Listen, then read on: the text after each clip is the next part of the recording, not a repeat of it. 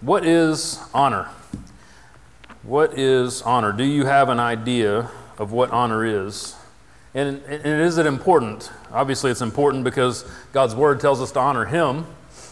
But what about honoring others? Do you know what it means or what it looks like to honor others? Um, there was this missionary to Japan that uh, was recounting a story uh, to me of, of this Japanese man and another missionary uh, that, that had this exchange of gifts, and here's how it went. This missionary gave a small gift to this man, uh, just in kindness. He, he be, began to befriend him in their daily life, and the next time, uh, so the Japanese man returned another small gift, a little bit nicer than what he had received, but uh, returned the gift. And so the missionary, assuming that their relationship was progressing, it was reciprocal, right, uh, gave him a little bit nicer gift, right?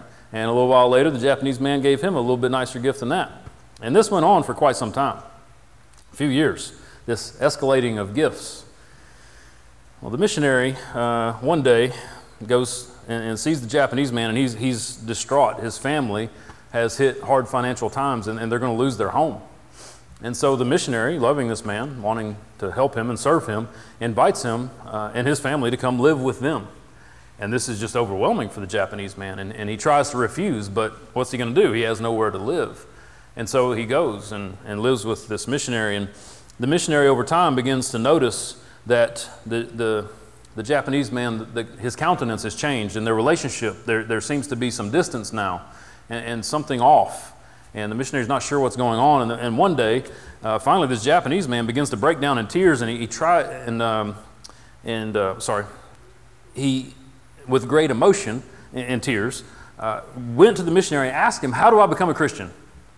And the missionary thinks, of course, wow, it's worked. Finally, after all this time, all this work, all this sharing the gospel, he wants to become a Christian. But this doesn't seem right. Something's off still. And so he asks him, Why now? Why, after all this time, are you finally ready to become a Christian? He said it was, only, it was the only gift he could think to give the missionary that was equal to the gift the missionary had given him. He couldn't afford to buy anything else. This missionary had provided so much for him, he was indebted to him. And this was the only thing he could think to repay him. And so the missionary learned a new application of their honor culture. And so some cultures, as we know, as you may be aware, uh, are based on honor. And, and there's a whole system in place. And, and some of them have different idiosyncrasies, right? And this one was a little bit different. That if you give a gift, that person's indebted to give you another gift of equal or greater value. And that escalation wasn't their friendship growing, wasn't their relationship growing, it was this honor based system at play. And so the missionary repents and, and asks this man to forgive him and explains again the gospel. And I don't know how that story ends. Sorry. I apologize, but that's just the way it is. So, that sounds strange to most of us, though, this, this idea of honor. Um, but the, the weird thing is, our culture used to be an honor based culture a long time ago. Uh, it's been quite some time now, and so it seems foreign to us, but our, our culture was an honor based culture for a long time. Now, I believe that, that one of the reasons that we've gone away from this is because there were some abuses in an honor based culture. There are some, some strengths to an honor based culture, and there's some real weaknesses. And outside of the gospel, those weaknesses can become very large and very dangerous. And so, um, the abuses that happened in the name of honor were real and, and some perceived, led to a reaction of rejecting this idea of living by a code of honor. And one of those reasons I think uh, that, that happens is it, why it goes towards abuse is because uh, our culture and, and others have fallen into this as well begin to shift from living honorably, doing the honorable thing, uh, to defending themselves, defending their honor from any potentially shameful act, if that makes sense. So rather than focusing on doing the honorable thing and letting God sort out other people's perceptions and, and whether what they did was right or not, they valued their honor in the eyes of others so much that they were eventually willing to kill to keep any shameful acts from coming to light. And that leads to a question Does the abuse of a good thing mean it is, isn't actually a good thing? Or, if it is a good thing, should it still be avoided because of the potential abuse that could happen if we allow it to be practiced? Those are important questions to consider, especially in light of what God calls us to in His Word. He calls us to live honorable lives. He calls us to do good things, like discipline our children, for example. But now, culturally, because some have abused the good things, we timidly engage at the bare minimum level we think is, is acceptable to others at best, or we completely avoid it or discard it at worst. So, why do I bring this up? Because our passage today doesn't just mention honor a couple of times. I hope to show you how this chapter is actually based on honor from start to finish. And so, Romans 12 is like a tree with a lot of branches. There's lots of branches that we can get out and swing on and explore and have a good time. But what I think is going to be most helpful to you, because we don't have time to do all that, is to stay close to the trunk and hopefully show how some of those branches are attached so that in your own time you can go out and swing on those branches and know how they're attached to the tree and why it matters, if that makes sense. So, how do we know what the Bible is saying when it tells us to honor God and others, especially in our situation where we don't live in an honor culture? What is honor? How do we honor our father and mother, for example? That's a question for many of us adult children. What does it look like for us to continue to honor our father and mother? Some of those challenges are, are real. What does it look like to honor others? How do we teach our children to honor us? Because Ephesians says that pleases God, and so we should want to teach them to honor us. Is it what feels like honor? Is that what honor is? If it feels like it's honoring, then that must be honor? Or does the Bible actually teach us what it is to honor God and others? Is it simply showing respect in our actions and our taking the right tone of voice. Is that honoring somebody? Partly. Is it giving praise for something well done? Can be part of it. Is it giving a better gift than you received, like the Japanese gentleman? What is honor? Before I define that, we're going to do a brief review and then look at our text, and then we'll jump in. So, in this book, first 11 chapters we've covered so far in our occasional series, Paul has been addressing Greeks and Jews in this letter. Here in 12, we get to the first of this deep dive into an application, the applications of the theology and the, and the redemptive history that he's laid out in the first 11 chapters. And remember, remember, the thesis is found in 1 16 and 17, where Paul says that he's not ashamed of the gospel, for it is the power of God for salvation to everyone who believes, to the Jew first and the Greek also, right? Then we saw in chapter 3 the pattern of sin and God's righteous judgment and we see in 4 and 5 that no one, Jew or Gentile, has a righteousness of their own. Everyone, even Abraham, is justified by faith in chapter 5. We see in chapter 6 that we're dead in Adam, but we are made alive in Christ. Chapter 7, we begin understanding the law and, and being released from it in the gospel. Chapter 8 helps us understand the work of the Spirit in applying God's promises to us. Then in 9 through 11, we see uh, Paul showing Jews and Gentiles how God is consistent with his treatment of them both and with his revealed word in the Old Covenant. Remember that Paul is making arguments that span multiple chapters at times to show how the gospel is for Jews and Gentiles.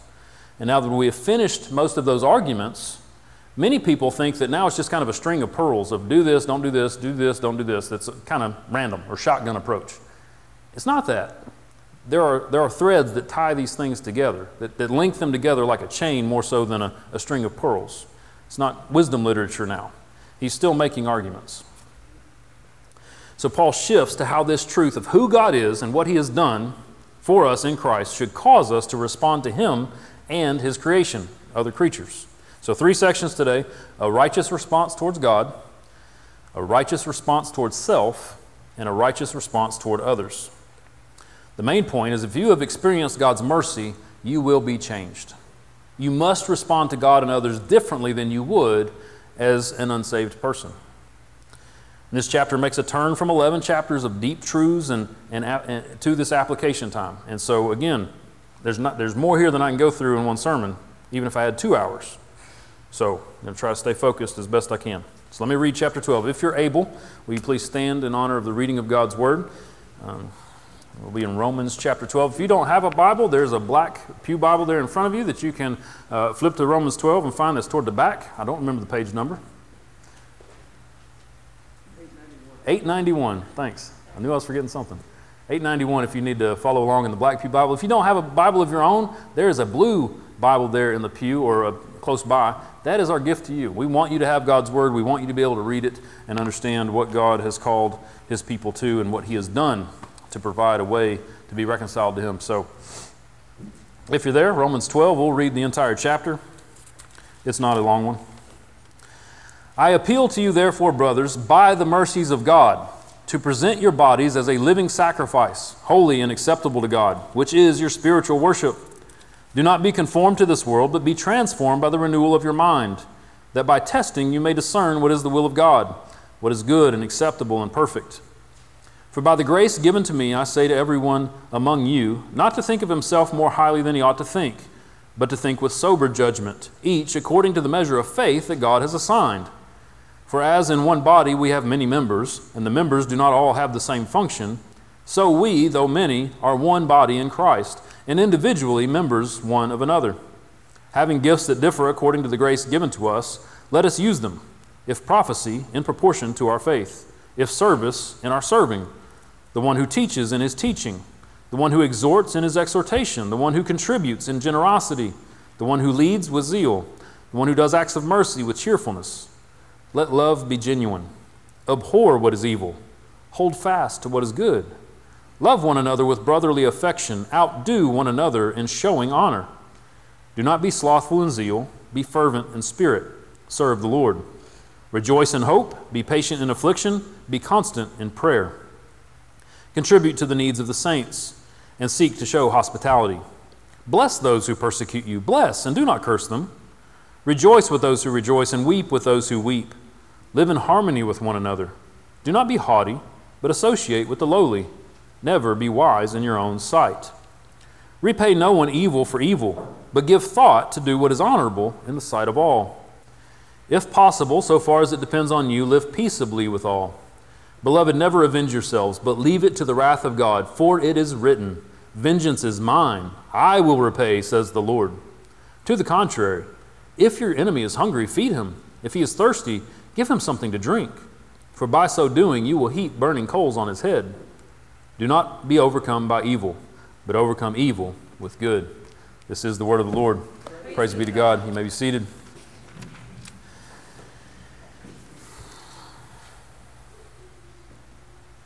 So, my prayer for this time is to give a framework for this chapter and the chapters ahead that will help make it a little bit more cohesive to you so it doesn't just feel like a bunch of a to-do list to be memorized but but something that makes sense and, and is reasonable and is easier to remember that way and put into practice. So we're going to start with our first section a righteous response toward god. He starts by appealing to his audience appealing to the church in rome right? To to offer their bodies as a living sacrifice. Why? By the mercies of god so 11 chapters, he's just been laying out, right, all this theology. And the emphasis of that theology is that God has been merciful. In Christ, we have received mercy. And because we have received mercy, there is a response that we should give to God that is a right response. After reading chapter 12, though, I want to go back to chapter 1 to see if you see the connections that I saw as I considered both chapters this week by God's providence. It's been a while, so I'm going to read uh, 18, chapter 1, verse 18, down to about 27. 28. For the wrath of God is revealed from heaven against all ungodliness and unrighteousness of men, who by their unrighteousness suppress the truth. For what can be known about God is plain to them, because God has shown it to them. For his invisible attributes, namely his eternal power and divine nature, have been clearly perceived ever since the creation of the world, in the things that have been made. So they are without excuse. For although they knew God, they did not honor him as God or give thanks to him, but they became futile in their thinking, and their foolish hearts were darkened. Claiming to be wise, they became fools and exchanged the glory of the immortal God for images resembling mortal man and birds and animals and creeping things. Therefore, God gave them up in the lusts of their hearts to impurity, to the dishonoring of their bodies among themselves, because they exchanged the truth about God for a lie and worshiped and served the creature rather than the Creator, who is blessed forever. Amen. For this reason, God gave them up to dishonorable passions for their women exchanged natural relations for those that are contrary to nature. And the men likewise gave up natural relations with women and were consumed with passion for one another, men committing shameless acts with men and receiving in themselves the due penalty for their error. And since they did not see fit to acknowledge God, God gave them up to a debased mind to do what ought not to be done. Verse 32 Though they know God's righteous decree that those who practice such things deserve to die, they not only do them, but give approval to those who practice them. And so Paul begins his letter by, by emphasizing the problem, the, the problem that sin, this rebellion against God, has created for all mankind. There is no excuse. It's not just for God's people who have rebelled, but for all mankind, right? Everybody. There is no excuse for having rebelled, for having sinned against God. And now in 12, when he begins to, to apply the gospel, when he begins to apply what he's been laying out for these 11 chapters, what does he start with? The offering of your bodies. Did you see that? As a living sacrifice. In, in contrast to the dishonoring of their bodies, the dishonorable passions, the shameless acts, right? They did not honor God as God. And so there's this contrast between 1 and 12. At the core, sin, what makes sin sin, is that it doesn't honor God as God.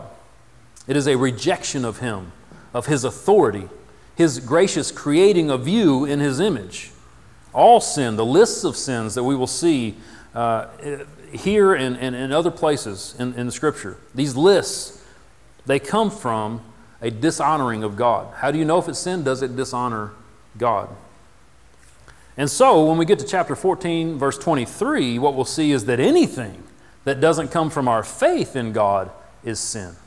Any thought, any deed, any action, any attempt at doing a good thing is sin if you're not doing it to honor God. You are actually dishonoring Him. The only way to honor God is by faith. And Paul starts here in the application of the gospel by telling us to offer our bodies. This is an act of faith and it honors God. And this isn't the first time that Paul's brought up this idea. Do you remember where it first came up? Back in chapter 6. We saw the beginning of this shift from dishonoring our bodies to offering ourselves to God in 6 19, where he says, For just as you once presented your members, talking about the members of your body, as slaves to impurity and to lawlessness, leading to more lawlessness, so now present your members as slaves to righteousness, leading to sanctification. We talked then about how God is calling us to use our members, our hands, our feet, our tongues, for righteousness rather than sin.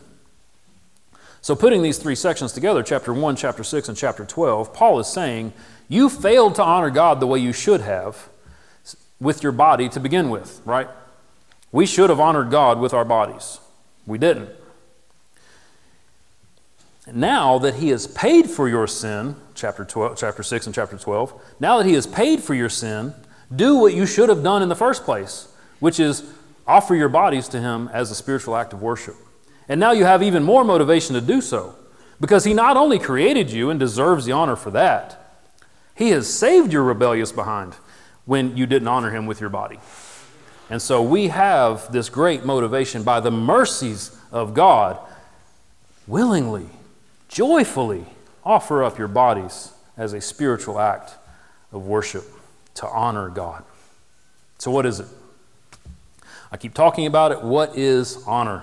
I think that is the key to understanding uh, this passage and, and the application for the rest of the book is understanding honor and what it means to honor God, and what it means to honor others. So, to honor, the best I could find, the best definition that was very helpful for me to understand and kind of grasp this idea that, that is a bit foreign to us, is this to cause the dignity and worth of some person or thing to become manifest and acknowledged. I'll read that again. To cause the dignity and worth of some person or thing to become manifest and acknowledged. That means that not only do we recognize the dignity and worth of someone honorable, but we cause others to see the dignity and worth of the honored person. How? By the way we speak about them, by the way we act in regard to them. That sounds a lot like worship when you think about it in relation to God, does it not? Now, you may ask, you know, more words there dignity, worth. What are we talking about here? Dignity is seeing and showing someone uh, who has dignity means speaking of them and treating them as though they are worthy of honor and respect and acknowledgement.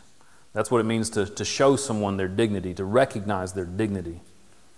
Worth is their value, right? What is something worth? What is its value?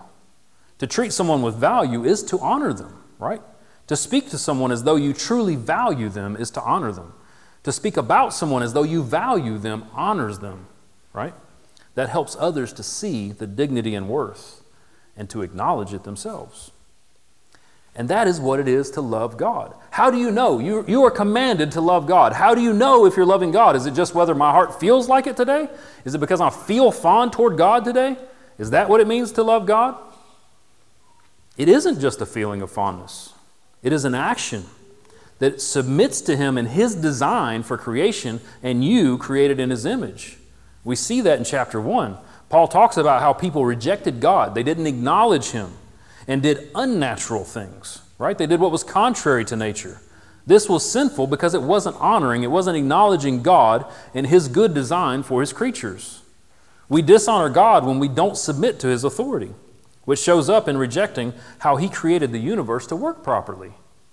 We don't value God when we ignore Him and His design. We show that we value ourselves more than we value Him. So the call to love God goes beyond the feeling of fondness. But it goes to obedience and to submission. This is an act of faith. This is this faith that says, God knows what He's doing, and He is good, and He is worthy of my devotion. I value Him. I will therefore submit to Him, His will, His design.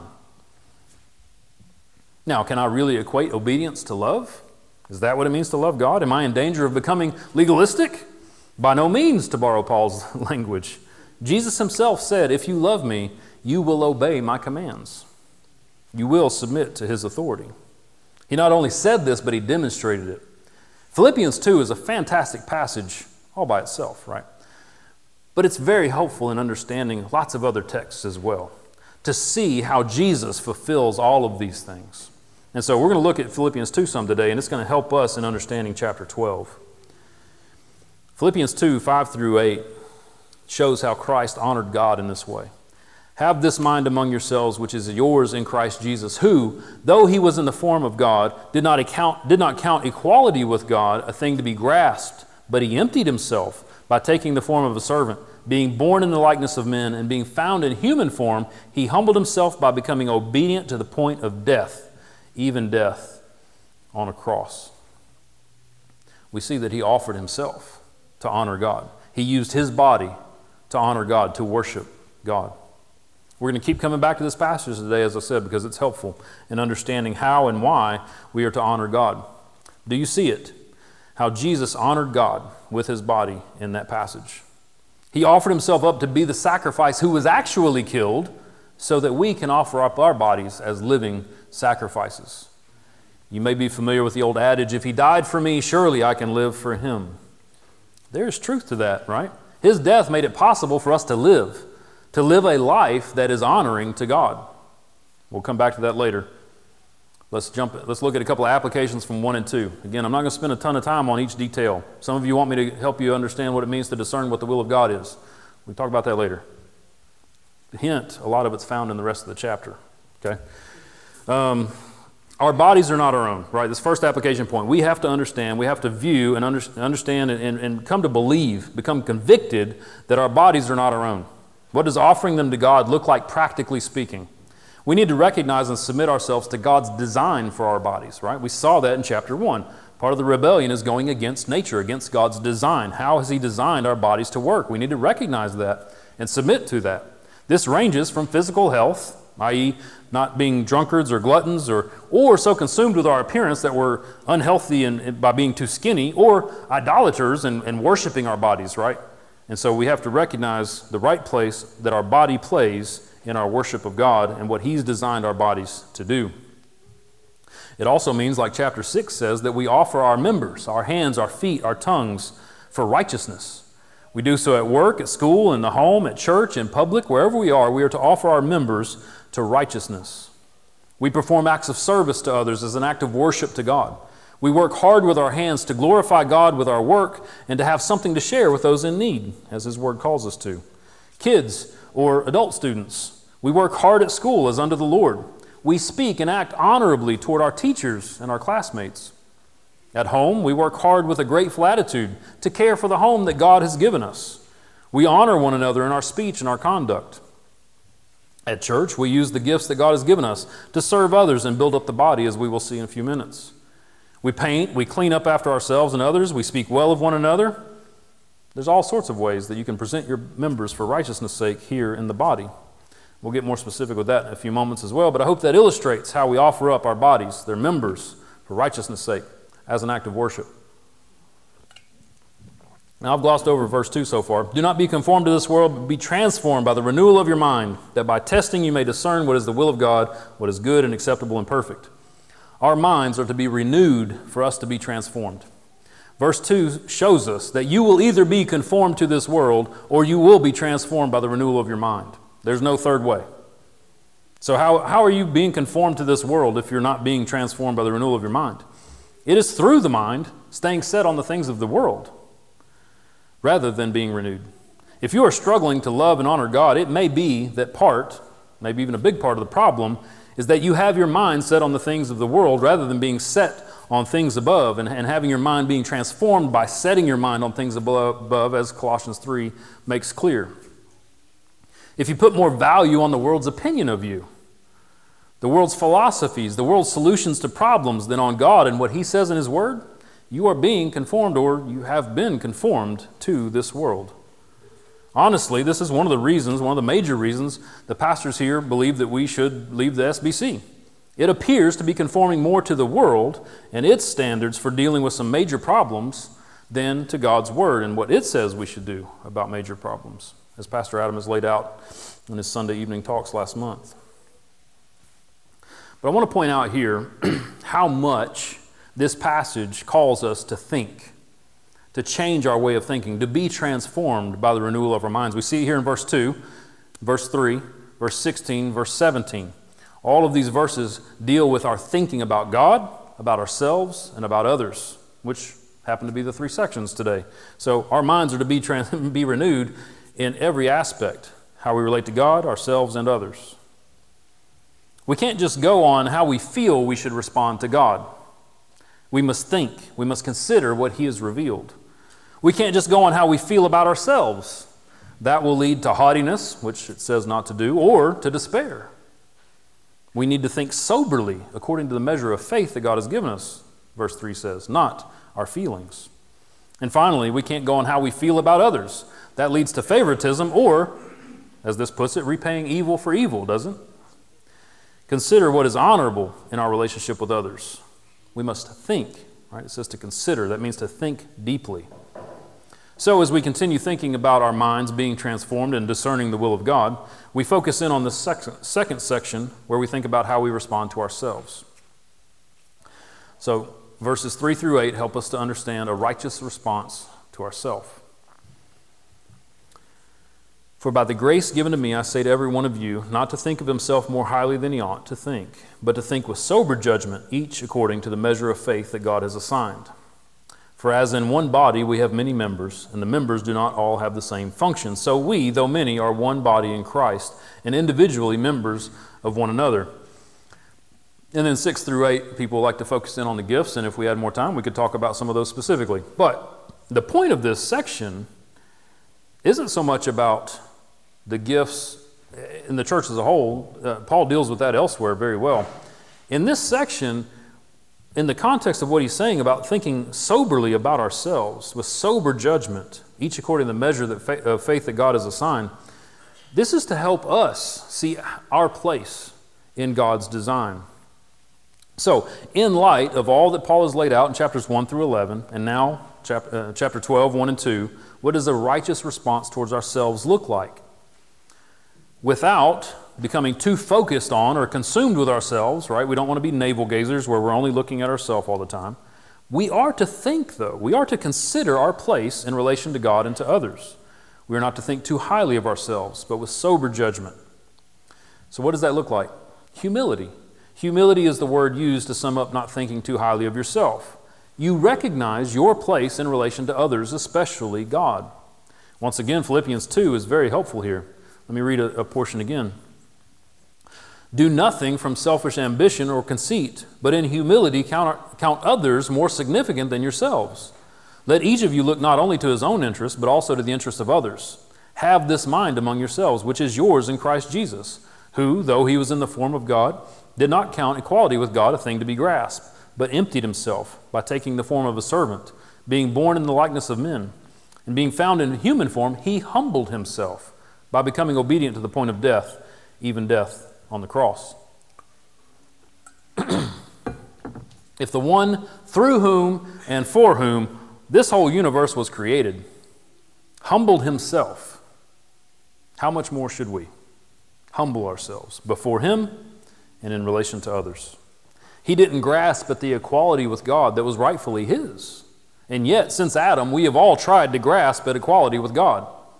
We need to be humbled.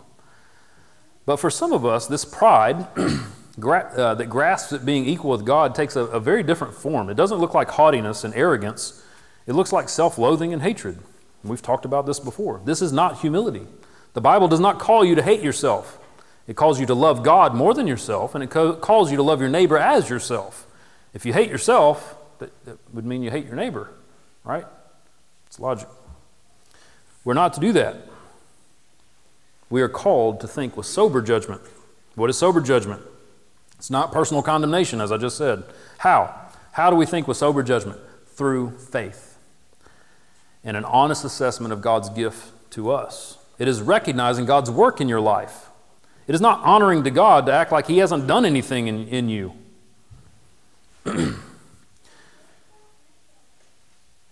when we look at these gifts and the purpose of them, when we recognize our gifts are not for our honor, they're not for our benefit, it's not to, to boost me up. It is to honor God and others that I've been given gifts. We begin to think soberly about our place in God's design. We begin to see that He is the one who gives gifts. I don't have them all, but I don't have none either.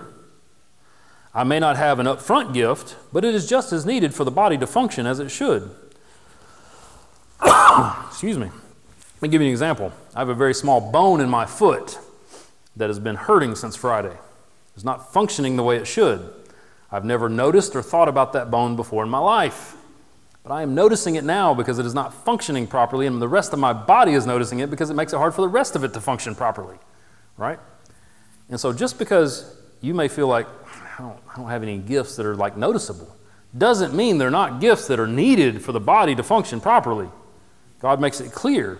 And using this, this analogy of a body is very important. So, whether you are a mouth or a joint in the foot, you are needed. You have dignity and worth because God, because God created you in His image. And if you are in Christ, He has paid a very high price to redeem you, and He has given you gifts. He's given you a function within the body, the body of His Son who died for you, to be used for the building up of this glorious body. So think soberly about yourself in relation to God and the body of Christ. Perform the functions that God has designed and gifted you to do and to function in. And in this way, you will show dignity and value of yourself. This is how we see honorable people living, isn't it? A humble but not depressed view of themselves. They aren't haughty or hopeless.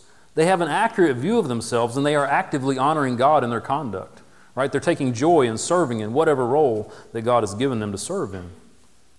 We see those people as honorable, whether we would use that word or not. The application from this section, just to make it clear, was built in, but, but we need to have a right view of ourselves in light of the gospel. We cannot preach an anti gospel to ourselves by beating ourselves up in our brains or thinking too highly of ourselves, that, that God has made more of us than, than He has. Consider, think deeply about what God has done and what He has given to you. As you do this, you'll begin to grow in your ability to respond rightly toward others to honor them. So we'll look at that section now righteous response toward others, both brothers and enemies, brothers in Christ and enemies. This section addresses in 9 through 21. Let me read the first couple verses to remind us. Let love be genuine, abhor what is evil, hold fast to what is good. Love one another with brotherly affection. Outdo one another in showing honor. Do not be slothful in zeal. Be fervent in spirit. Serve the Lord. Rejoice in hope. Be patient in tribulation. Be constant in prayer. Contribute to the needs of the saints and seek to show hospitality. Bless those who persecute you. Bless and do not curse them. Rejoice with those who rejoice. Weep with those who weep. Live in harmony with one another. Do not be haughty, but associate with the lowly. Never be wise in your own sight. Repay no one evil for evil, but give thought to do what is honorable in the sight of all. And so we see in, twice in this section this word honor come up, where it's specifically called out. In outdoing one another and showing honor, and in considering what is honorable in the sight of others in relation to those who would set themselves up as our enemy. So let's take those in turn. Outdo one another in showing honor. This verse just really jumped out at me as I was thinking through this passage again. I think it was because of that honor being in my mind from Romans 1 uh, this past week and, and thinking about 12 as well. Outdo one another in showing honor. What does that mean? Is it a competition? Like you're way more righteous than me if you outdo me in showing honor to each other? No. what that word means is to lead out in. To, to outdo one. So it, it means that I'm not waiting on you to honor me before I honor you. I'm going to honor you because God has called me to do that, and you are worth honoring. You are worth showing value to. That's what it means to outdo one another in showing honor. So I don't wait, right? I'm not, I'm not waiting for you to be worthy, in my view, of honor. You're worthy because God's word says that you are worthy. So, in the context of honoring people, it's clearly different than honoring God, right? He is far more worthy and has far more dignity than, than people do, than sinful people do. Do we risk idolatry if we honor people? Some people get very nervous when we talk about honoring somebody, especially at church. Do we risk idolatry? No, because God has called us to this. What does it look like, though? We have to realize that people have dignity no matter who they are, what they've done, what they're capable of, even, simply because they too have been created in the image of God. His dignity requires us to treat others created in His image with dignity, worthy of respect and honor and worth. We value them because they are created in God's image. And in the context of the church, they have been given gifts and talents for the blessing and building up of the body. So we need them. We need each other. God has placed them in our lives to help us become more like Jesus. We should value them for that, right? If we value becoming more like Jesus, we need to value the people He's put in our lives to make us more like Him. This is how we love our neighbor. Again, it's not just a feeling of fondness, though in verse 10 it says, let love be genuine, right? Or, I'm sorry, let uh, love one another with brotherly affection. We should be fond of one another. But is that it? No. He's called us to action. What actions show love? Is it not to honor? Is it not to show the dignity and value of a person? Does that not communicate love? An example is speaking well of others in and out of their presence. This is why gossip and slander are sin. It is not honoring to the one created in God's image. And in the case of our fellow members, you are gossiping about or slandering God's servant. You are not recognizing their dignity or showing their value to others you are actually attacking their dignity and devaluing them. So we must steer clear of the temptation to gossip or to slander God's servants, our fellow members of Jesus' body. If some part of my body starts attacking another part of my body, we call that a disease, right? And it troubles our spirit. I mentioned the, the, the analogy of our body, right? And us being the body of Christ. We think about your own body. What animates you? Is it not your spirit, right? Your spirit guides your will, which directs your body to do things, right? Thankfully, God created it to run some things on autopilot, right? So we don't have to think about our heart beating or breathing. But our actions and what we do and our desires are directed by our spirit. In the same way, the body of Christ has been filled by the Spirit of God who is to direct us. We want to be led by the Spirit, don't we? And so we're going to see in just a second when we go back to, um, see if I can find it. I'm getting ahead of myself. Let me back up for a second. So, we need to honor each other. We also need to honor those who set themselves up as our enemies. And now, the second part, when it's talking about um, living at peace with one another, repaying no one evil for evil, uh, he doesn't call us to feel fond about people who have made themselves our enemies, right? You don't have to particularly like the guy who's attacking you. But you're still to not repay him evil, you're supposed to do good to him. So, this is an action of love, which is honorable action. We see that in verse 17 in the context of not repaying evil for evil, giving thought to do what is honorable in the sight of all. Now, The world may think that repaying someone who did you dirty by doing right by them is foolishness or weakness. They still have a sense, though, that it is honorable. Sometimes the honorable thing isn't what seems wise to everyone, but it is almost always respected. We see this in, in movies and stories often when, when somebody's done wrong and they, and they do right by the person. It, it moves us, right? We see, when we see honorable acts, there's still that something inside of us that it moves and, and we desire that kind of honor. So when Paul says, give thought to do what is honorable in the sight of all, he is speaking to an honor based culture where there is broad agreement on most aspects of what is honorable or not. But what he calls us to here, even if our culture that is twisted and disparages the idea of what is honorable, there is a sense in which it is still seen as honorable even by those who wouldn't want to admit it. But by and large, people agree that it is honorable to do the right thing even when you have been wronged. So, how do we get to this point? How do we move in a direction of living honorably toward others? He says here to give thought to it. So, let me give us, get us started thinking in that direction by giving three categories, lots of threes today. Giving three categories for renewing our minds in this direction. We want to renew our minds in thought, word, and deed. How do you think honorably? Well, again, we're in Philippians 2, the first part, 3 through 4, which says, Do nothing from selfish ambition or conceit, but in humility count others more significant than yourselves. Let each of you look not only to his own interests, but also to the interests of others. That count others, right, is, is to, de- to determine, right? They're more significant. It's not a question in my mind, it's not a debate. You're more significant than I am, right? That needs to be settled in my mind. And as I do that, as I actively do that, because it doesn't happen naturally, our sinful hearts want to think that we're most significant. If, if we don't consciously seek for God to change us in this way, to renew our minds in this way, we're going to assume that we're the most significant person in the room. But we have to set our minds. And what he says is that we are to consider, to count, to settle it in our minds that others are more significant than we are. So this helps us then not be haughty, as this passage in, back in 12 calls us to not be haughty, but to associate with the lowly. Now, what does that mean? That word is more than, than just being around others and being willing to rub elbows with people who are of a lower stature than you are. It is being willing to be associated with and to do low tasks. That's, that's a more wooden translation. In other words, uh, be willing to clean the toilets and be friends with the guy who does, right? Just very simply. There is no morally upright job that is beneath me, that is beneath my dignity. So, along those same lines, in our passage, just hitting a few of these do's and don'ts here. Never be wise in your own sight.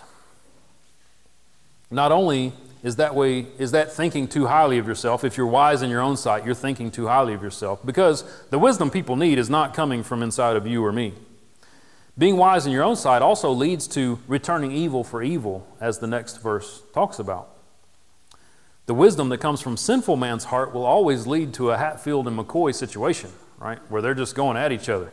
They've done something wrong, they escalate, do something else wrong, they burn down my barn, I burn down two of their barns, right? That's what human wisdom, that's what being wise in your own sight leads to. Let me give you a, a thought exercise real quick.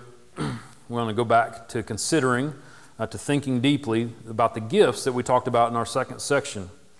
And that helps me show honor because I value others more highly when I realize they have gifts that I don't have that the body needs. A lot of us don't spend much time thinking about things that are important, things that matter.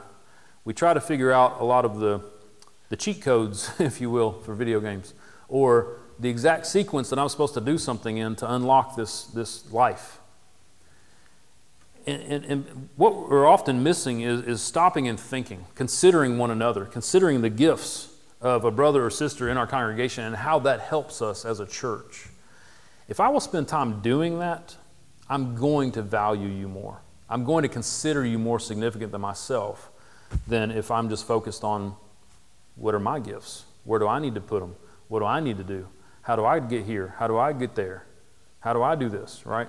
You see, the focus on self does not help us consider others more significant than ourselves. So we need to consider others more. So that's thinking. That's being renewed in our thinking. In the Word, Uh, this passage gives us some examples of preaching and teaching and exhorting, right, as you have been gifted. We use it to honor others. Your speaking is to be for their benefit, not just to be heard and, and honored yourself, right? So, speech, according to the word uh, in Ephesians, is to be seasoned, right? Is to give grace to those who listen. Uh, listen to how Paul speaks of this in Ephesians 4. Rather, speaking the truth in love, we are to grow up in every way into Him who is the head, into Christ. And skipping down to 25, he says, Therefore, having put away falsehood, let each one of you speak the truth with his neighbor, for we are members one of another. Let no corrupting talk come out of your mouths, but only such as is good for building up, as fits the occasion, that it may give grace to those who hear. And do not grieve the Holy Spirit, by whom you were sealed for the day of redemption. Let all bitterness and wrath and anger and clamor and slander be put away from you along with all malice. Be kind to one another, tenderhearted, forgiving one another, as God in Christ forgave you. Some of us read that passage in, Ephesians and we think, what's this, what's this sentence in here about grieving the Holy Spirit? It feels random. It feels disconnected from what's going on. But if you look at the context and consider what he's saying, and remember that we're a body, we're the body of Christ, and we're to be animated by the Spirit, again, like what I was talking about earlier where I got of myself, uh, if our body starts attacking itself, it's not functioning right, it grieves our spirit, right? We're, we're disturbed if we have a part of our body that's attacking another part. It grieves the Holy Spirit when we attack one another. It grieves the Holy Spirit when we dishonor one another. And so, this is where we get the idea of meaningful membership, right? That we care about the members of our body because the members are what makes up the body and makes it grow into the head, into Christ. And so, any disregard for each other, any bitterness or anger, slander, especially among the members of a body, is what grieves the Spirit.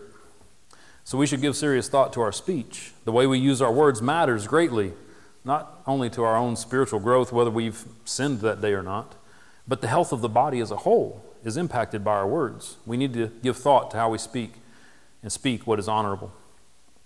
For the sake of time, the third section, deed. A lot of chapter 12 addresses the deeds. Verse 13, 14, 16, 19, 20, 21. You can see them there. Give, bless, do not curse do humble tasks, associate with the lowly, never avenge, serve your enemies, feed them, give them drink, overcome evil with good. There are your deeds. We need to be transformed in how we view those things, and God's Word is how that will happen. Let me get to some application. First one is simple, and this applies to every relationship you have. Listen. Listening shows dignity and value and is considering God and others more significant than yourselves. So when listening, I'm actually listening and not just waiting for my turn to talk, because that's what we do a lot of times, right? Somebody's talking and we're just waiting for our turn so we can get said what we want to have said. Or we're thinking about every objection we're going to make to what they're saying. We need to listen. When I truly listen and understand someone, that shows dignity and value. That communicates real love.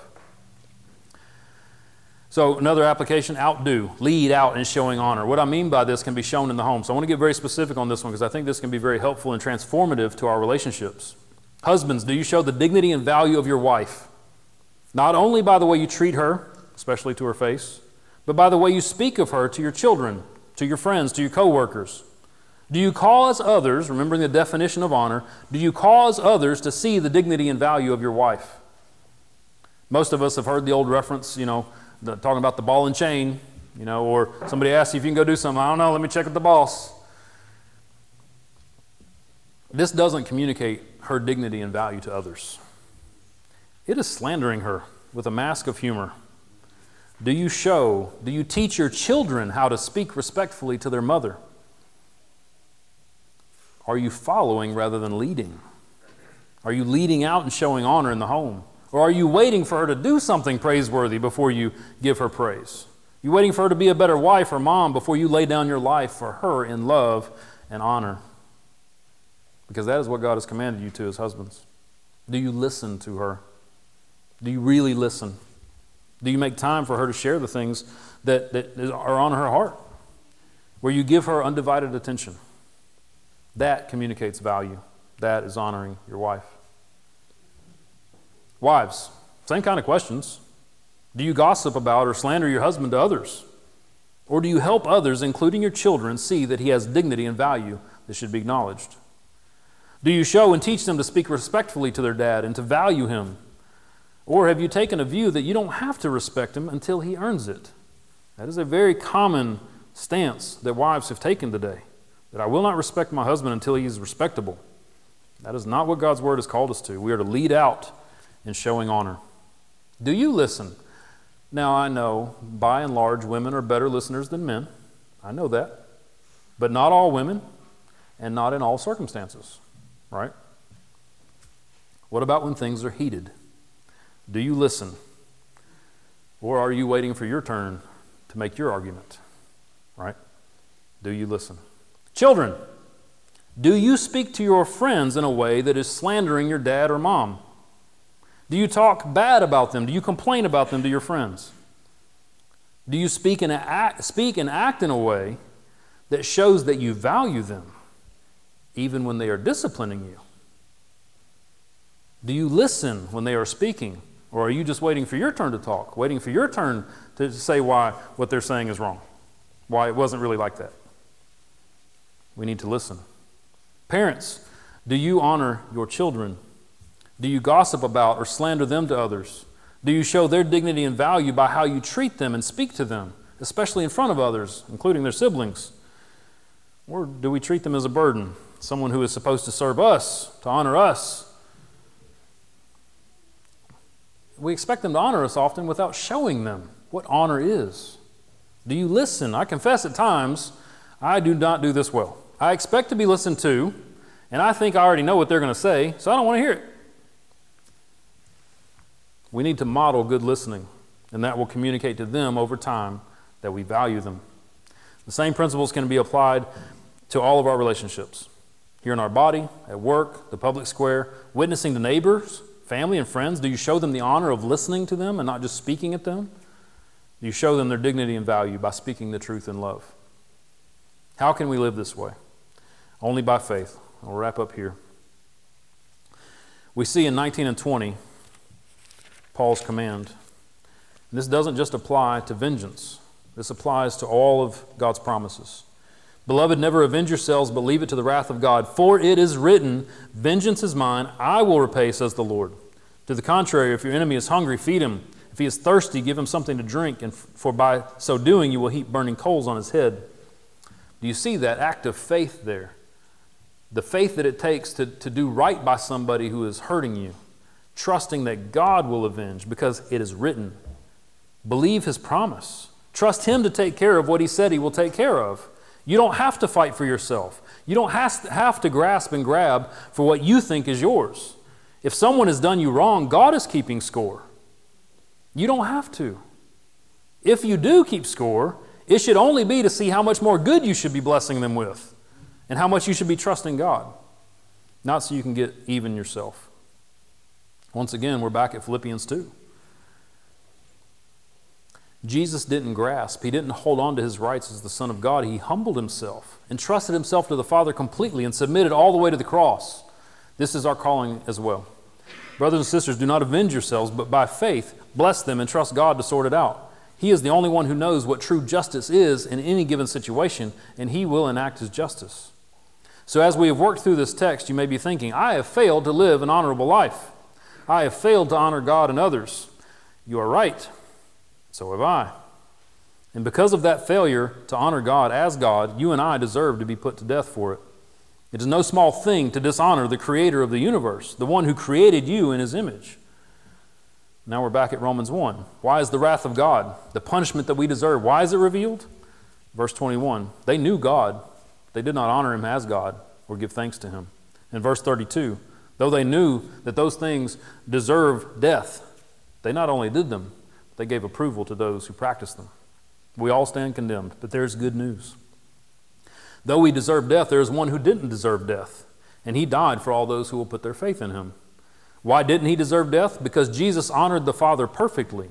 He was completely dependent upon him. He submitted to him. He gave thanks to him. He gave praise and glory to the Father. He obeyed the Father perfectly. He humbled himself, though he didn't have to. He served and blessed his enemies. He trusted his Father to avenge those who persecuted him, even praying for God's forgiveness for those who were nailing him to the cross. Jesus didn't just die for your sin, though. He lived a perfectly honorable life so that when we trust in Him, our sin is placed on Him and His righteousness. His honorable life is counted as our own. It is as though we have always honored God as God, as we should, and we have always given Him the thanks that He is due. It is as though we have always acknowledged Him and never exchanged the glory of the immortal God for idols. 116 For I am not ashamed of the gospel, for it is the power of God for salvation to everyone who believes.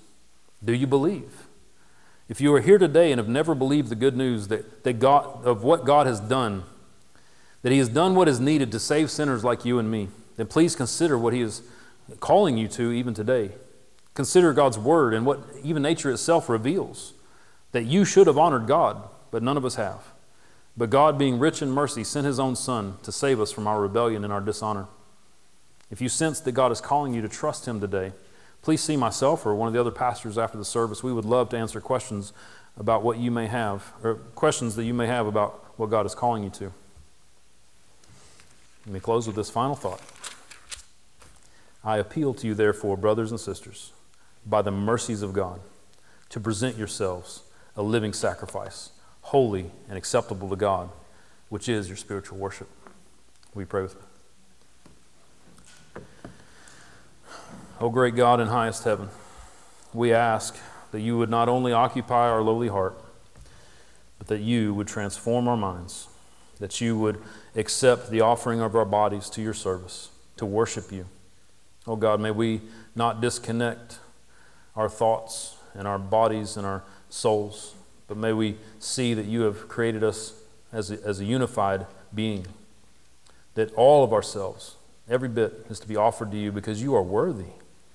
Oh God, may we desire to see your value and your dignity, your, your worth made known in our lives and the lives of those around us. God, make us living sacrifices that bring glory and praise to your name.